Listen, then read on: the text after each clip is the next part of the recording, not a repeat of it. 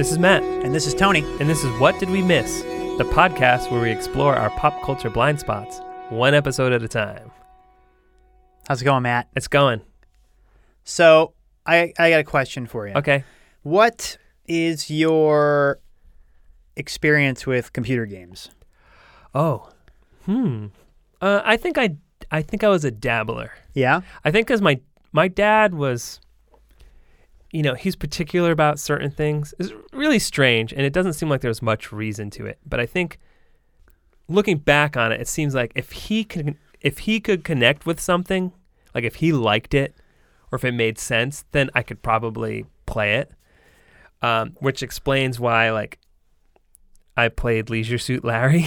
Wow. Okay. Yeah, strange computer game. If if you're listening and you're not familiar with it, it was kind of a a game where about this character named Larry who's just trying to to get laid. Now, my understanding is that Leisure Suit Larry was a point and click adventure game, right? Yeah, it was. So Yeah. you have like a little guy and you click where you want to go and blah blah blah. You have an inventory and you have to talk to people. yeah, people. and it was censored, but like you knew what it was. Now, did you? I was aware of the reputation of Leisure Suit Larry. Did you Mhm. ever play any other point and click adventure games? Uh, Space Quest. Okay. Yep. I remember uh, my uncle had a Star Trek game. Okay. and I don't remember the specifics of it, but it was a, a computer game. But I kind of missed out on some of the bigger ones, like was it Zork? Mm-hmm. I think my dad had that, and I just got frustrated with it really quickly. I never played Myst, uh, which is an, another point and click, correct?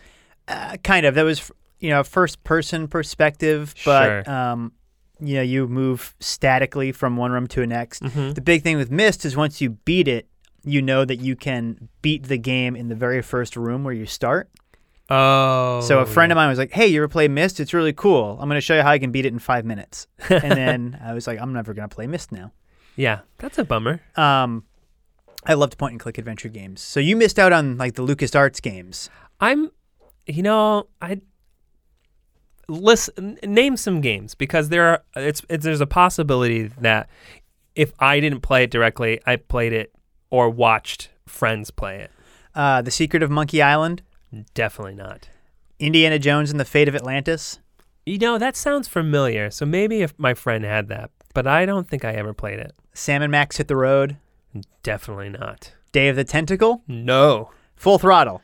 Definitely not. No, so I Oh, guess man. I didn't this, I I missed all those things. Those are great. They were, um, you know, very story driven. Mhm. Um, made by LucasArts, which was George Lucas's computer game company. Okay. They also made um, they made X-wing and they made Tie Fighter, Oh, which yeah. were uh, these very immersive s- Star Wars space simulators. Mhm. Oh, you know what I did play?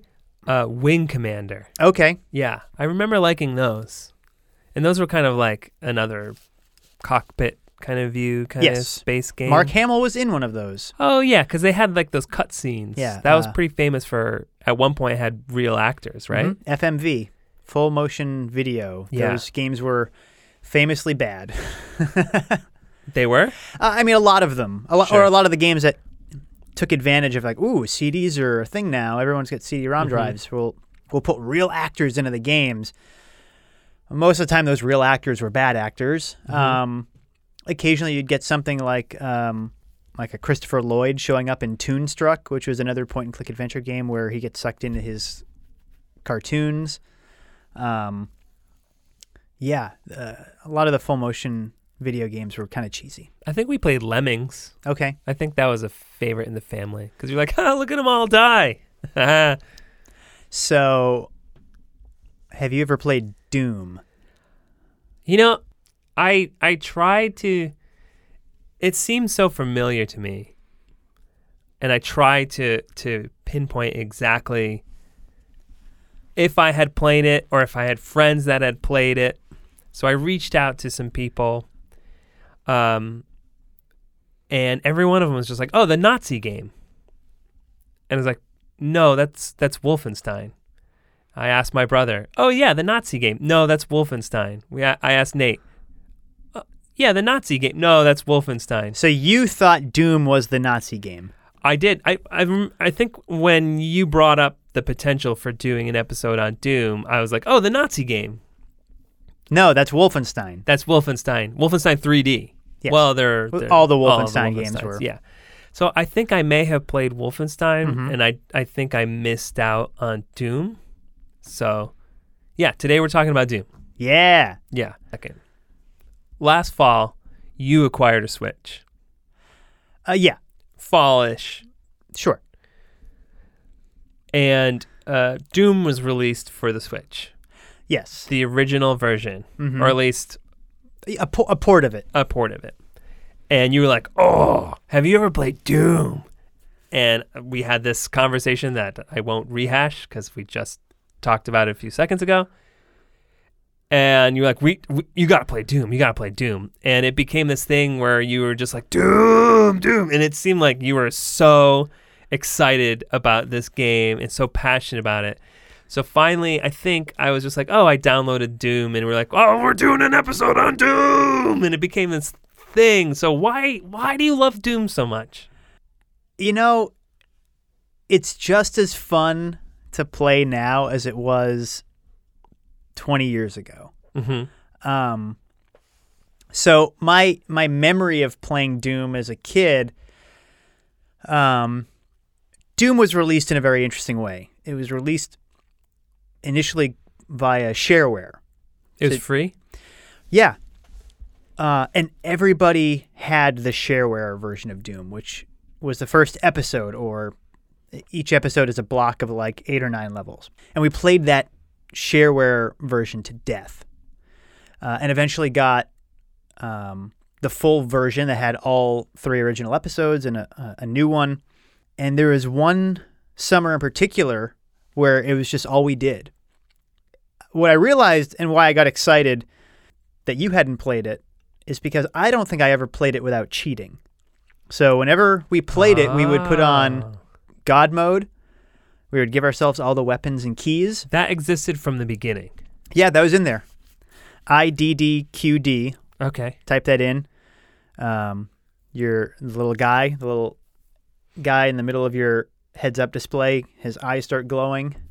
Type in IDKFA, you get all the keys, firearms, and armor. I mean, there are even clo- codes to clip through the walls, so you didn't even need all the keys. You could just walk through stuff. Um, Why why is that fun? because blasting monsters was always fun. okay. It didn't. It didn't really matter. Um, yeah. So so for me, I was excited because I realized, oh, this is an opportunity to play through it and actually play it, and not just cheat. But then it got me thinking. Well, cheating through it was also still really fun. There is a some. There's something about it uh, in the fundamental way that Mario jumping is very satisfying. And if you play another platformer game, characters don't jump like Mario. Even so, like even a Sonic the Hedgehog, like playing that now, it's like, oh, I don't like jumping in this game. Nintendo nailed it. You know what I mean? Mm-hmm. So id Software really like nailed what made that type of gameplay addicting. It's fast, it's fun, it's over the top.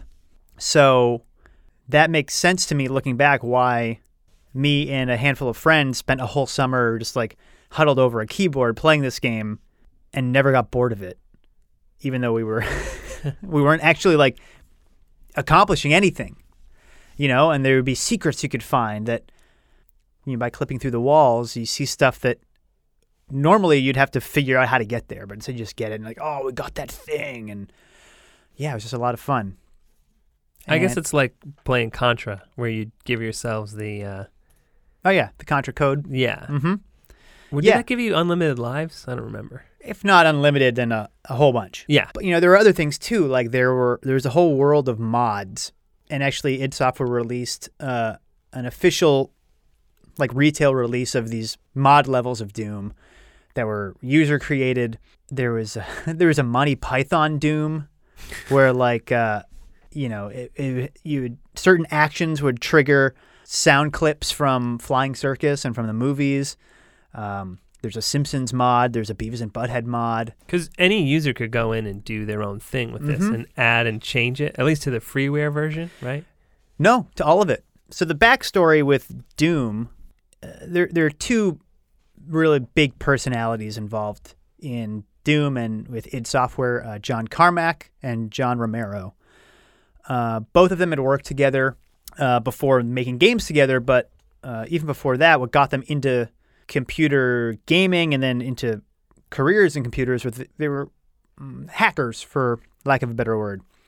And the early days of PC games was very much the Wild West. There was a lot of people creating their own games, modifying games that already existed, sending their code to computer magazines, and then people would have to type in that code to put the game on their machine. This is all like pre internet kind of stuff. So for them, this sort of hacker ideology of being able to go in and tinker something that you think is cool in a way to make it cooler has kind of caked into id Software from the beginning to the point where even now, I mean, Doom came out in 1993. There is still a very large, active mod community making new levels For the original for the original. Um, on the PC. Hmm I'm going to name four gadgets, and you tell me which one is not able to play Doom. Okay? Okay. So, a digital camera from the late 90s, Okay. an ATM machine, Okay. uh, a McDonald's cash register, and a toaster. Which one of those cannot play Doom? um, the toaster? No, all four of them can play Doom. Ha- what? Wait, what? It's something like the toaster is probably inputs, but I mean the the Doom community. Uh huh. There's no gadget they can't play this game on. It's gotten to the point now because that tinkering is so cooked into the culture around it Mm-hmm. that it's just like, you know, fuck it, Sure. just because we can. So, how much of that tinkering made it into the Switch version that you and I played for this episode? A little bit. Okay. Um, there was a recent uh, update that allowed some curated mods to be downloaded and played. Um, so there are two campaigns that were added that made up what was called Final Doom, which was essentially like a, a, you know quote unquote Doom three before they actually made Doom three. There's also a, a fifth episode called Sigil that was made by uh, John Romero, who is one of the creators of Doom. Uh, he made that last year for the 25th anniversary. The version on Switch doesn't have this, but um, or in full effect. But uh, Buckethead did all the music for it, and I, I think there was there was a version that had like actual Buckethead like shredding guitar licks. The version on Switch just has sort of the you know the classic Doom MIDI versions Mhm. of that. So again, I think we need to backtrack. Yes, backtrack I got. just a little bit. Mm-hmm. You're getting really excited. I'm getting very excited. It's okay. It's okay. You're allowed, you're allowed to be excited on the show. Now, for anyone listening, what the fuck is a Doom? You're essentially playing as a marine and you're fighting monsters from hell. Mm-hmm. And it's one of the original first-person shooter games. Yeah, I mean, Now, Wolfenstein 3D came out the year before. yes. Okay. What Doom did is what separated this from Wolfenstein? uh, some technology stuff. Okay. uh, some graphics. So, what Doom ended up doing was really popularizing first person shooters to the point where uh, that term wasn't as widely used until a number of years after. In the meantime, other first person shooters were just called Doom clones Ah, why not Wolfenstein? because it didn't catch on like this. Sure. I mean, And it's really not as easy to say. Doom was banned by a number of large corporations because of its direct impact on workplace productivity. um, the Microsoft campus barred its employees from playing it during work hours. Doom was fast. At the time, it sort of tricked you into thinking you were in a 3D world, but they were doing weird things with lighting and with textures. Uh, really, id Software was the driving force behind a lot of computer gaming technology for a number of years. They were outsourcing out their engines. Uh, for a while, the, the Quake engine was kind of the standard. Um, and then you'd have things like the Unreal Engine, which came up from another developer. But uh, Carmack, who was the other John, the two Johns are the you know the big creative forces behind Doom, was a problem solver, and he was very much an engineer, and he was always, this is what we want to do in a game, but it doesn't exist yet. So how do I make that exist? And he would solve a problem, and then he was always looking at the next thing. More realistic lighting, actual 3D environments. You can't look up or down in Doom. You know, if you shoot something that's up above you, it's because you have to be pointing right at it, and it just, you know, knows that you're, oh, it, you're pointing at that guy up there. Yeah. In modern in modern shooters, you have to actually look You at have that to aim. guy. Yeah. that's something when starting to play, I was just like, oh yeah, this is older, and I can't look up and down, and so uh, it took a, a a little while to get used to that. But then you don't miss it No. because again, like as you said, if there's something above you that's coming down towards you, the, it kind of knows instinctively, and it actually, I thought that was sort of refreshing because like I- feel sometimes that modern games um, overcomplicate themselves a bit, and the simplicity of this um, was was made it pretty like as you said, really quick and kind of fun and, and, and fast paced. I mean, there's no illusion of realism. That's a lot of that's a big thing in modern games. Stuff like if you want to talk about other first-person shooters, things like Call of Duty, you know, Destiny. Uh, you know, there is a real sort of weight, and the environments feel real, and blah blah blah. There's a big important story. None of that was in Doom because none of it mattered. I mean, a lot of it was technological stuff. Initially, when they were developing, they had wanted to take the next step up from Wolfenstein. So we're not going to have levels with a beginning and an end. We want to make it a big, open, interconnected world. They weren't quite there yet. A lot of first person shooters ended up there, but 93 it wasn't doable. And you know, the the environment is in that first episode, you're on a uh, a military installation on one of the moons of Mars, but they're all all the levels are just these bizarre Salvador Dali sort of twisting mazes. I mean, none of it makes sense.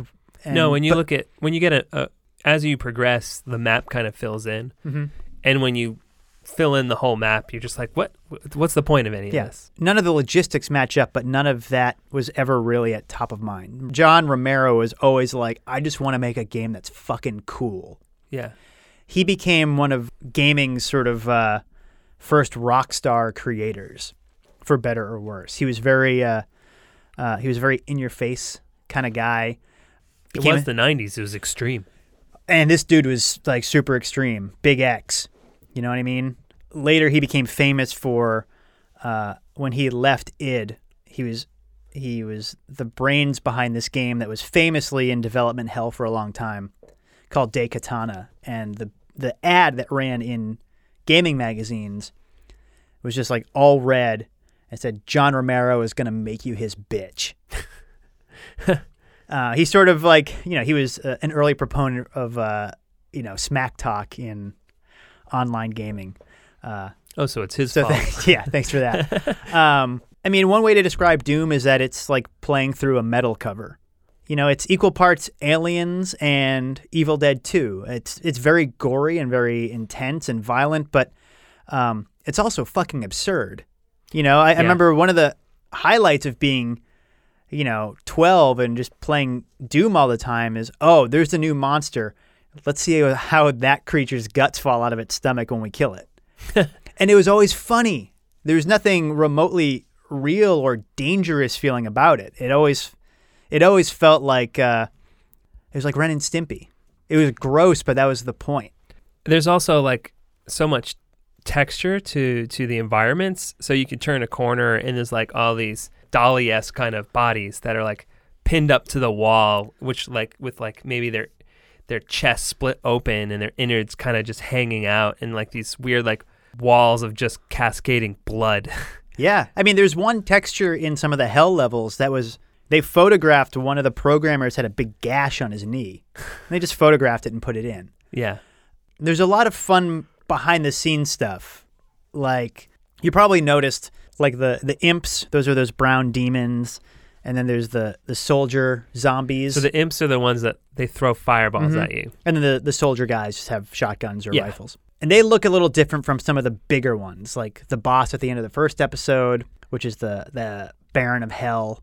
Um, the big like goat guy, he's like Oh. pink up top, Yep, yep. or the cyber demon, which is the the boss at the end of the second episode, who's a Mhm. big goat guy with the rocket launcher, yeah. and then the spider demon. They they actually built models of those and photographed it with a video camera.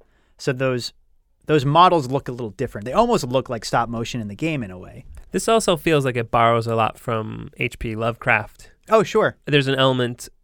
Uh, there's like some creatures in this that look like something out of, uh, you know, mid '80s John Carpenter movies. Yeah, or Hellraiser, you know, Yeah. that sort of blending of of like grotesque fantasy with sci-fi elements to it. Yeah.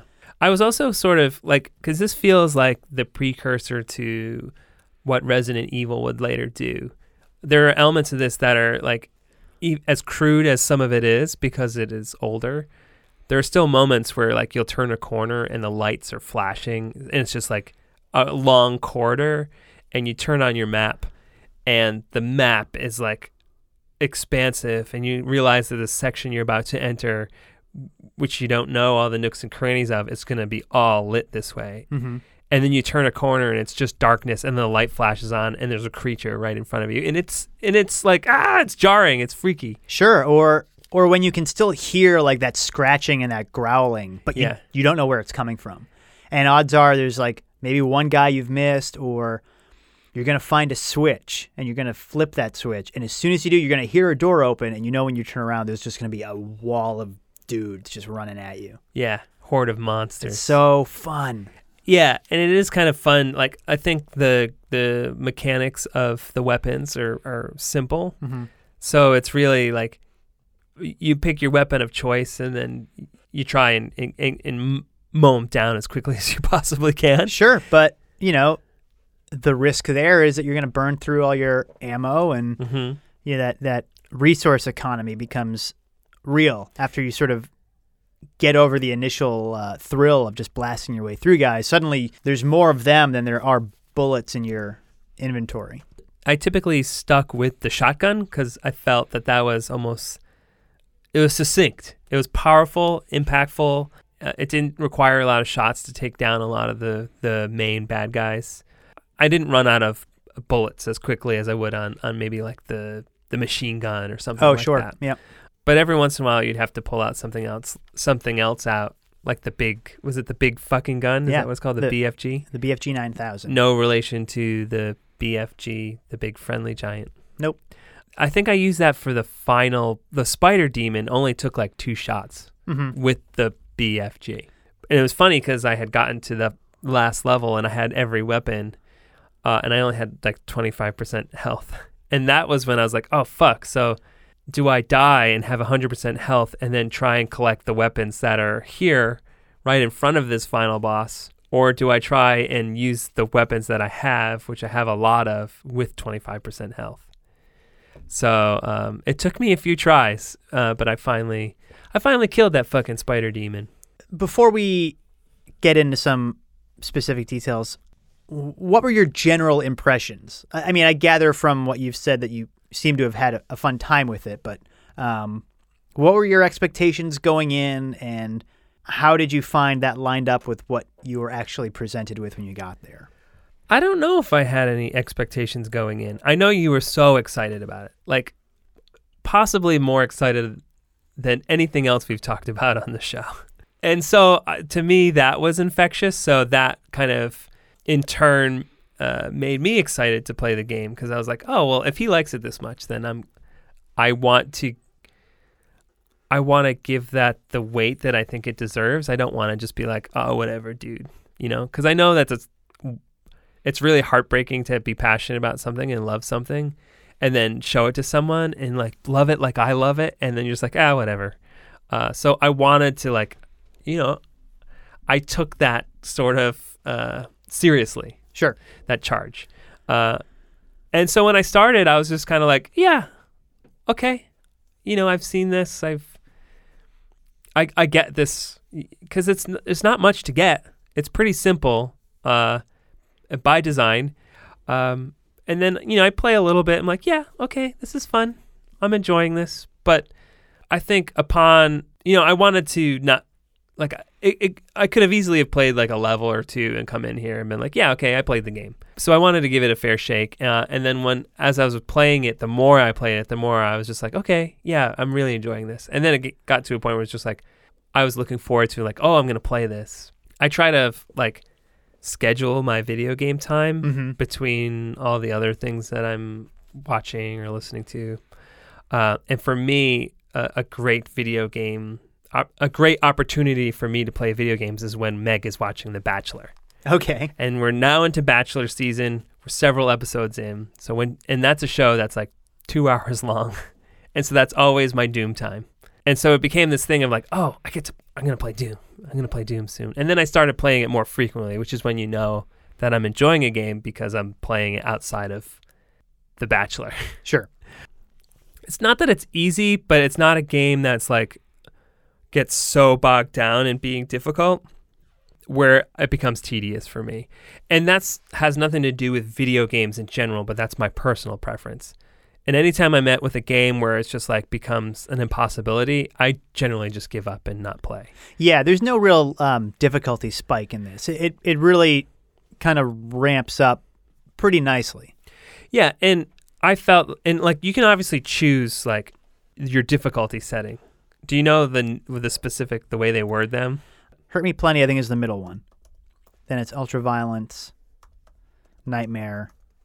Okay, so um, the different uh, difficulty levels are I'm Too Young to Die, Hey, Not Too Rough, Hurt Me Plenty, Ultraviolence, and Nightmare. Mm-hmm.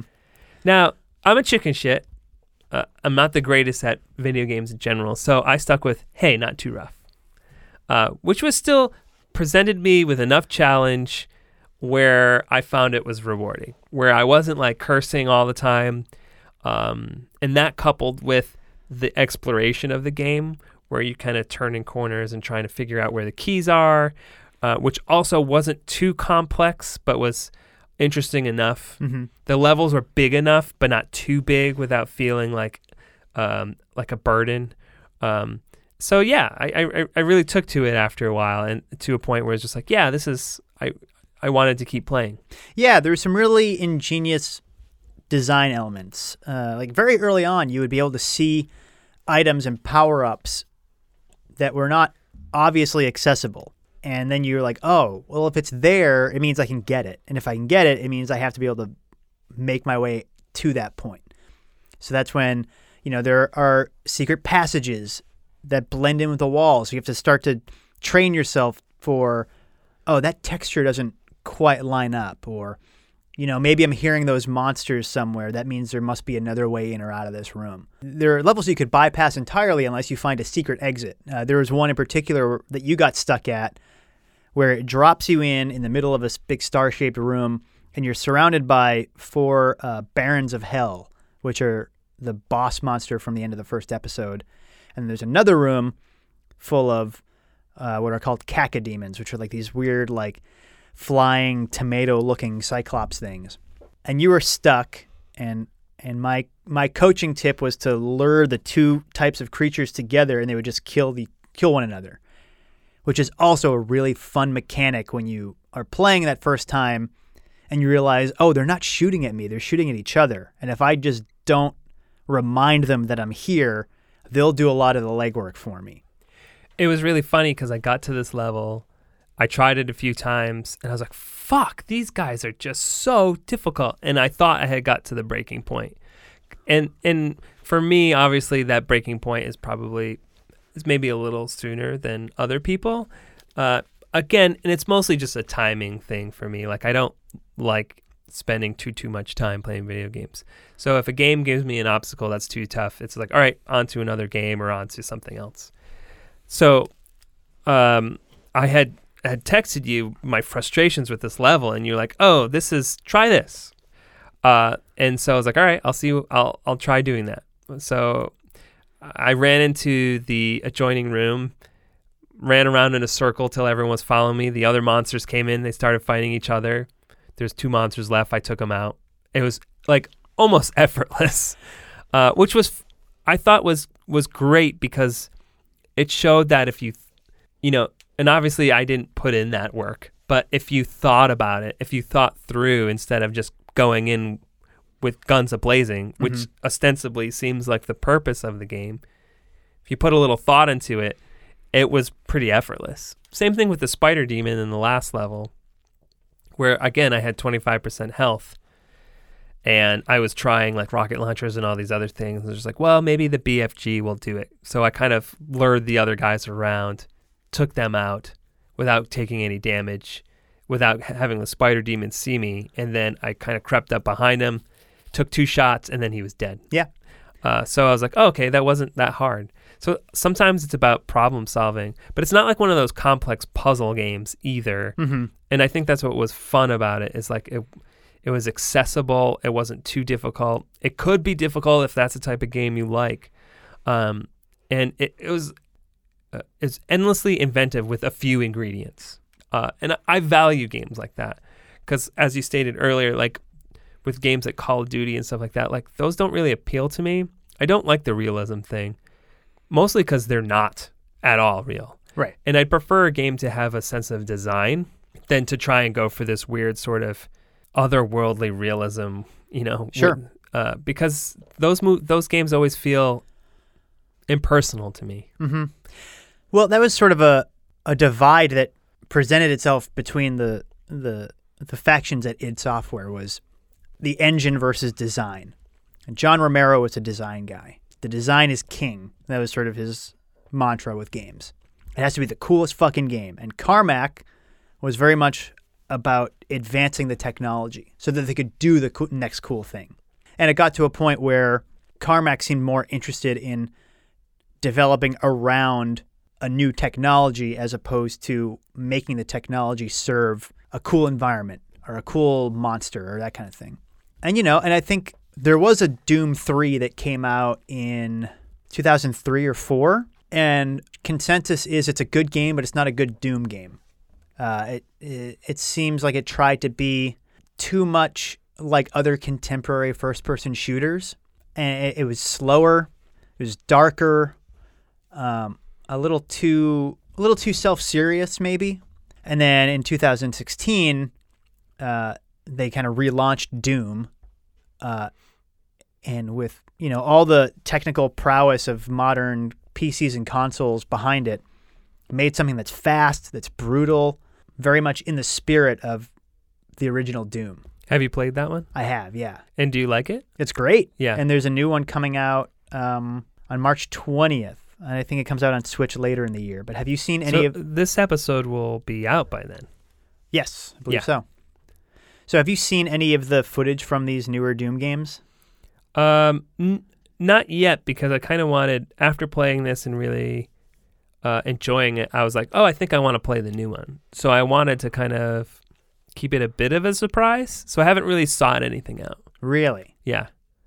Should I? I'm kind of interested to see what your If reaction like to it it? is. Yeah.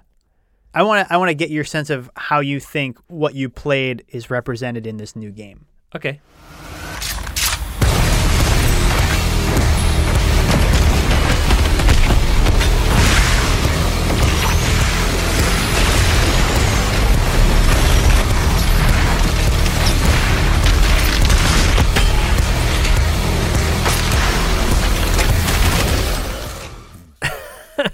So it's it took the violence of the original and just like magnified it Mm-hmm.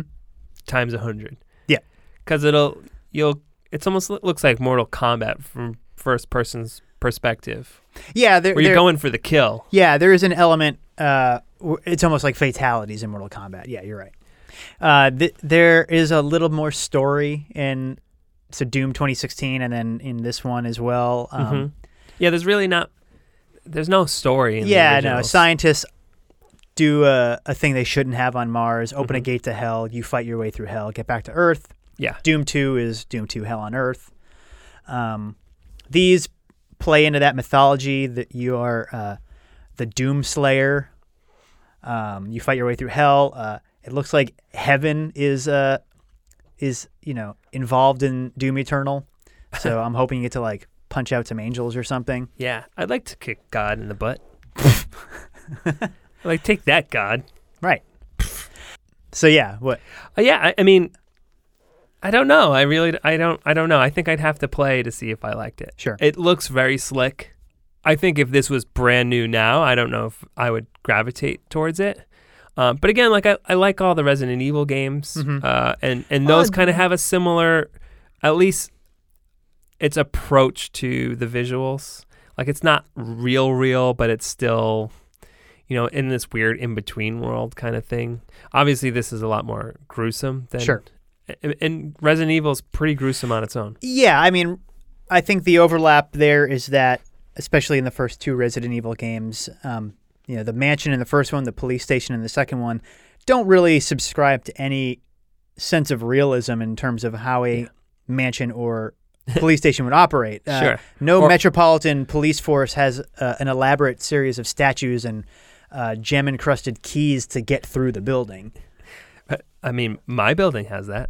Uh, well, Um, and also, like, how, how do you fit all those things on your in your backpack in your satchel? doesn't matter. Um, yeah, exactly. Who cares? But I think the big difference between something like this and like Doom and Resident Evil is Resident Evil really relishes those quiet moments Mhm. before the chaos.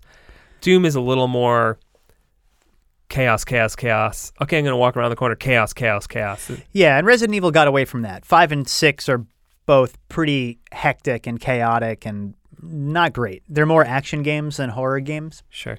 Now, so for the purposes of this episode, I asked you to play through the first three episodes of Doom. So Mhm. as I so as I stated, the shareware version of Doom was the first episode, which was released. What they did is they they gave they just gave it to retailers. They said, "Here, have this. Sell it for whatever you want." Because at the end of the episode was a, a phone number. To buy the full version of Doom, you had to order it f- directly from id Software. Did you did you do this? No, when I got it, they eventually released a retail version called Ultimate Doom, which was released in 95, so two years after Doom's initial release. And that had an additional fourth episode called Thy Flesh Consumed, um, which I did try to play a little bit of after I cleared the first three episodes, and it's very hard right from the get go. Uh, yeah. I, so that's included in the Switch, right? yes. I did try to. I tried to play that one too, and I was like, no, no, this Mhm. is not what I came here for. Yeah, it spikes.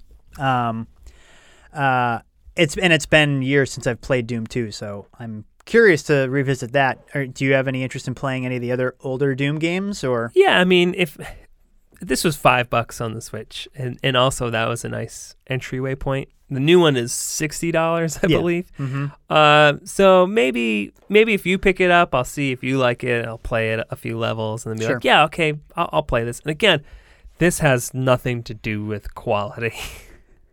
this has to do with you know the type of games that I gravitate towards, the amount of time I like. I personally like putting into video games. Sure.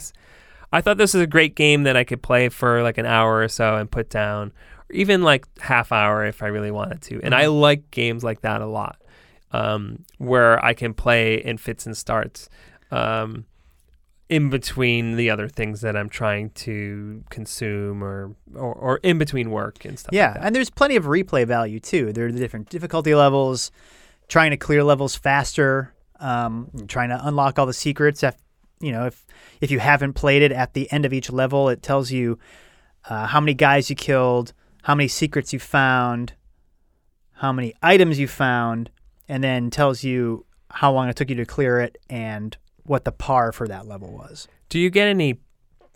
Are there any bonuses if you like Nope. get the par? Because like there are some levels I was like, oh, that took me 20 minutes, and the par was two minutes, Right. and I was like, wait, that makes no sense. I think that assumes you know how to complete that level, and you go get those things you need, and then you get out. Yeah, there. that par is just there to draw you back. Like, oh, it took me 20 minutes. I have to, I have to do it better next time. Yeah.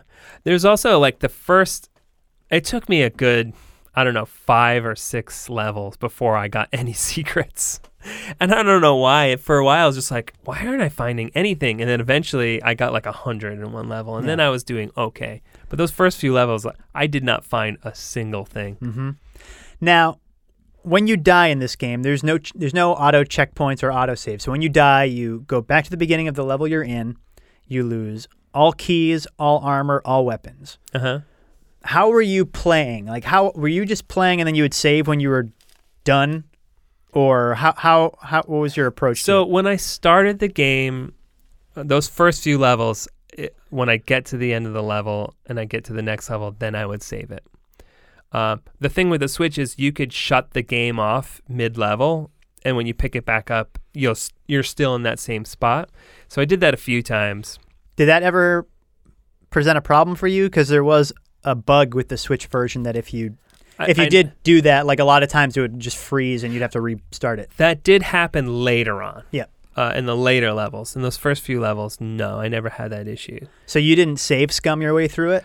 I did by the end. I would like save here and there because I, I just had acquired so much stuff. But Mhm. when you start like, because there's three games, right? There's three Episodes. games, episodes. Every episode, you start clean slate with Mhm. nothing. Um, so after a while, once you'd build everything up, and and you know, I'd be like, oh, I might as well save it halfway through and stuff. There were points where like when I, if something became really difficult, then I'd be like, okay, I'm gonna. This level seems way harder. I'm gonna start. I'm gonna keep saving every Sure. time I get through like these big sections and whatnot. And then every once in a while, I'd just forget to save, and then I die, and I'm like, oh fuck, I I, I have to start all the way back. Um, and then usually when that happened, I'd be like, all right, I'm putting it down. Yeah. Good good time to give myself a Good break. time to walk away. Yeah. Um. So, um. So yeah. But when I did start those first few levels, I did without save. I would save like once I get to the new level. Mhm. Yeah. Which is probably dumb and probably why I didn't find any secrets. Sure. What about you?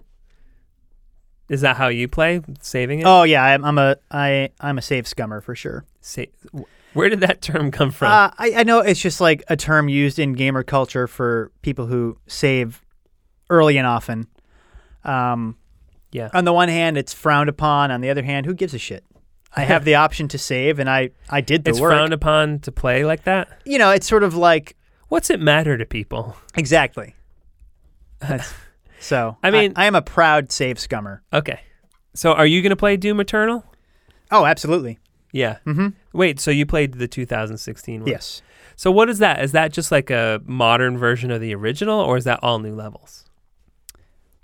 Uh, no, it's it's uh, uh, an all new Oh, okay. campaign and everything. And so does that look like Doom Eternal? yes. Oh, okay. Mm-hmm. Yep. Um, incorporates some elements from Doom 2, um, some enemies in particular. So uh, maybe if that's cheaper, I'll get that before Eternal, and then yeah, I think I think that's a good bet. Okay. Mm-hmm. All right. I'm sure it'll go on sale when the new one comes out. I don't know. The Switch has that Nintendo tax. Uh, yeah, that's Yeah. true. Oh well, maybe I'll never play. no, I, I really enjoyed it. It was a lot of fun. I wasn't sure, like again, like I wanted to like it because I know you were so excited to talk about it. Mhm.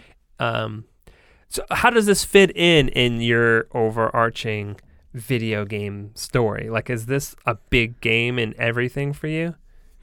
Like, if you were to look at your like those pivotal games for you, games that you played and and and obsessed over and talked about with friends and played with friends and just it it took a while for a new game to take its place. Was this one of those? Yeah, this was an obsession for a number of years. I think um, maybe not an obsession, but it was it was something that was always in rotation. Um, I mean, I remember bringing a strategy guide to fifth grade camp, so I was reading about.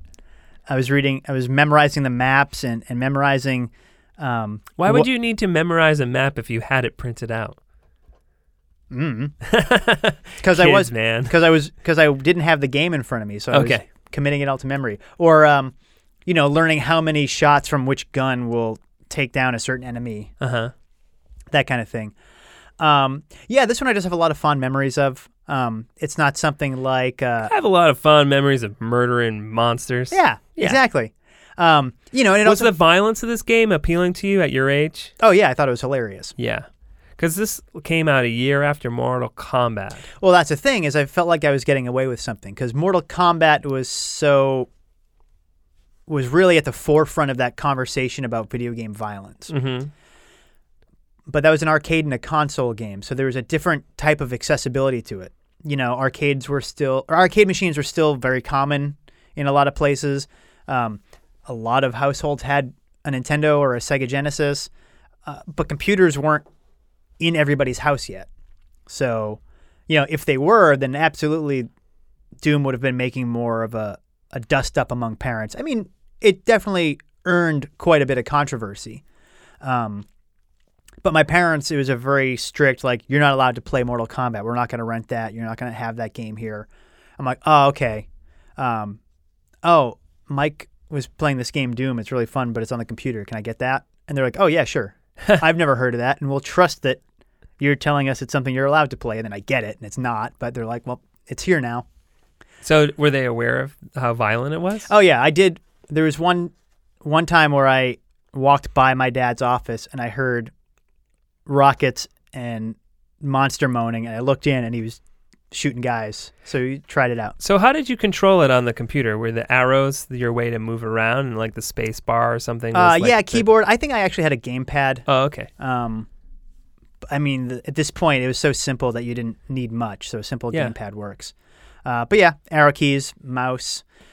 The mouse was a pain because you'd want to. You could use that to move, but you'd have to like keep Uh, rolling oh, the trackball on it. Yeah, it's not. So w- were the numbers, your numerical pad on the on the keyboard, would that switch your weapons? Uh, yeah. So, Because it looks like that on the game. mhm. There's the numbers. yeah, one is your fist or the chainsaw. Two is a pistol. Three is a shotgun. Four is the chain gun. Five is the rocket launcher. Six is the plasma rifle, and seven is the BFG. Mm-hmm. Right on. Yep. so Fucking Doom. fucking Doom. But yeah, no. Uh, this maybe wasn't as like mind blowing as something like um, Metal Gear or um, Parasite Eve was a PlayStation game that I was obsessed Oh, I never played that. Um, but, I think uh, the only real first person shooter game that I played um that I was sort of obsessed with was GoldenEye, which Sure. was another big game and mhm. we would have like, you know, friends would come over after school, et cetera, et cetera, and we'd all get together and we'd play GoldenEye and we you could because you could play four at a time. Um and so we'd have little tournaments and all that. And obviously whoever had the golden gun would win because that gun is like cheating and yeah, uh, it became difficult, but we would play that for hours and hours. I'd have friends over and um, we would play GoldenEye and we'd watch Evil Dead 2 or Army of Darkness and just eat pizza and like that was like um, like a whole year it seemed. Yeah. Of just doing that over and over again. yeah. There is um, the the family in my neighborhood who had an N64. Um, yeah, we would all go over to their house immediately after school to play GoldenEye, and I think it got to the point where we all just would chip in a little bit of our allowance to help with the late fee because we just weren't bringing it back to the video store. just held on to it. I mean, it, they should have just bought their own copy. Yeah. Lord knows we gave Blockbuster more than sixty dollars. um, yeah, uh, GoldenEye was a ton of fun. I never got to play the original Doom, like doing deathmatch stuff online, just because my family didn't have uh, internet for a while, and then I wasn't really playing Doom by the time we got internet regularly. Uh, but in fifth grade, there's a social studies teacher who had networked a bunch of computers together for, uh, you know, an educational game that he had for part of his lesson plan. But there was one morning where he grabbed um, four four guys who were in my grade, and he's like, "Don't tell anyone, but I got to test my network, and I got Doom on it to see if it works. So who wants to come and do a quick death match before school starts?" And like became legendary.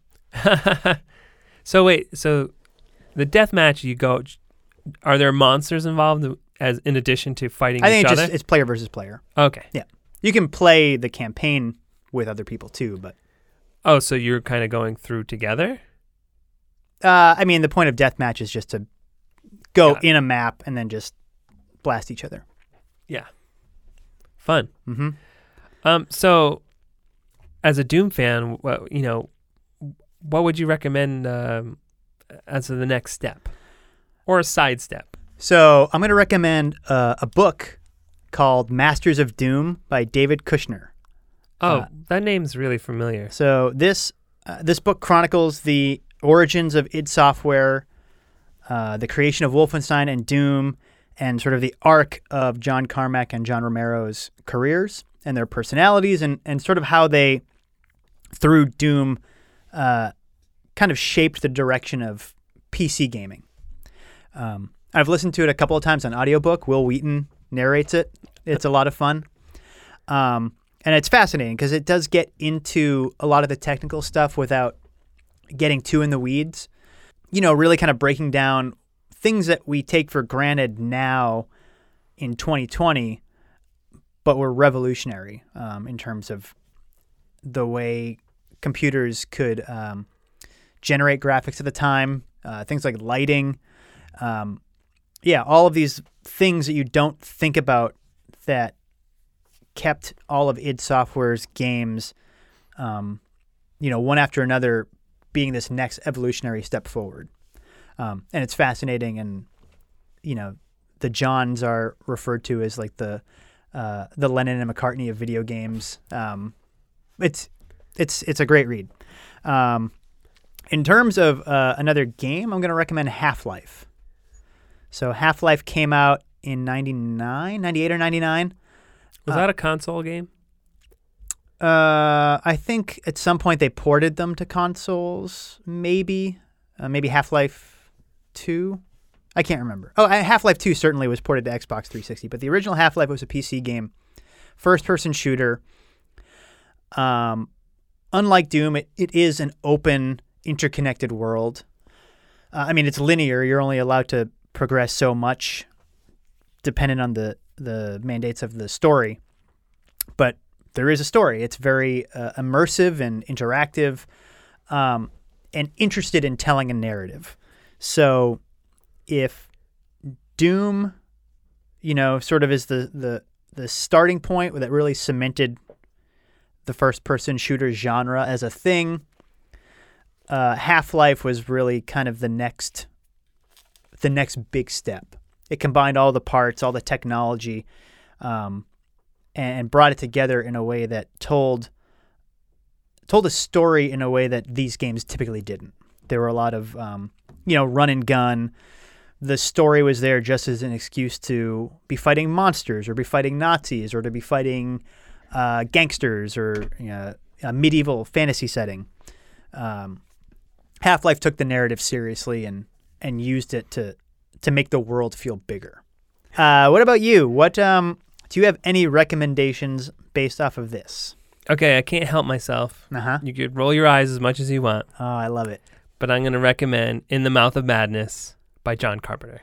Okay. Late period John Carpenter, still uh, one of his best movies, kind of underrated.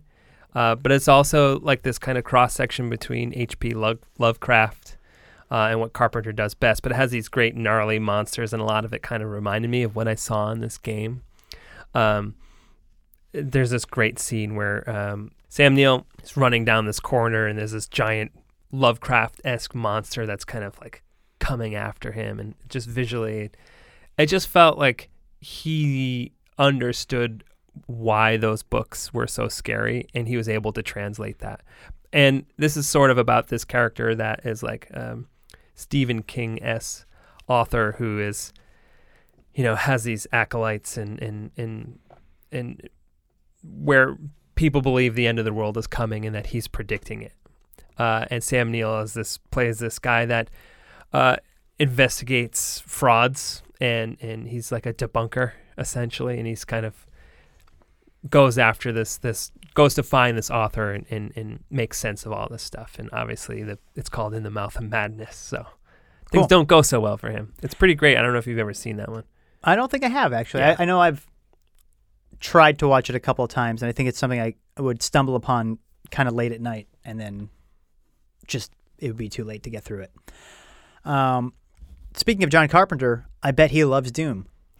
He's a big gamer. Big gamer. Mhm. Yeah. I think that's all he really cares about now. At this point, yeah, if he can just keep making music with his son and playing Destiny 2, I think he'd be all set. I know he's producing the Halloween sequels and doing the music for him. So I think that's keeping him happy. Because anytime anyone's just like, oh, what, are you going to make an, another movie? And he's just like, why would I do that? Yeah. It's just so much work. Uh, it's a hassle. Um, I don't like working with anyone anymore. Um, I when I could, I do that when I could just stay home and play video games, and you know, you could remake whatever and just pay me. Perfect. I love how refreshingly candid it is. hmm His candor, it's so great. uh, what are we talking about next time? Next time, we're going to be talking about uh, a comic from Image Comics called Bitch Planet. Oh, right on. Yeah, Uh, are you familiar with Bitch Planet at all? I am not. I have heard of it before.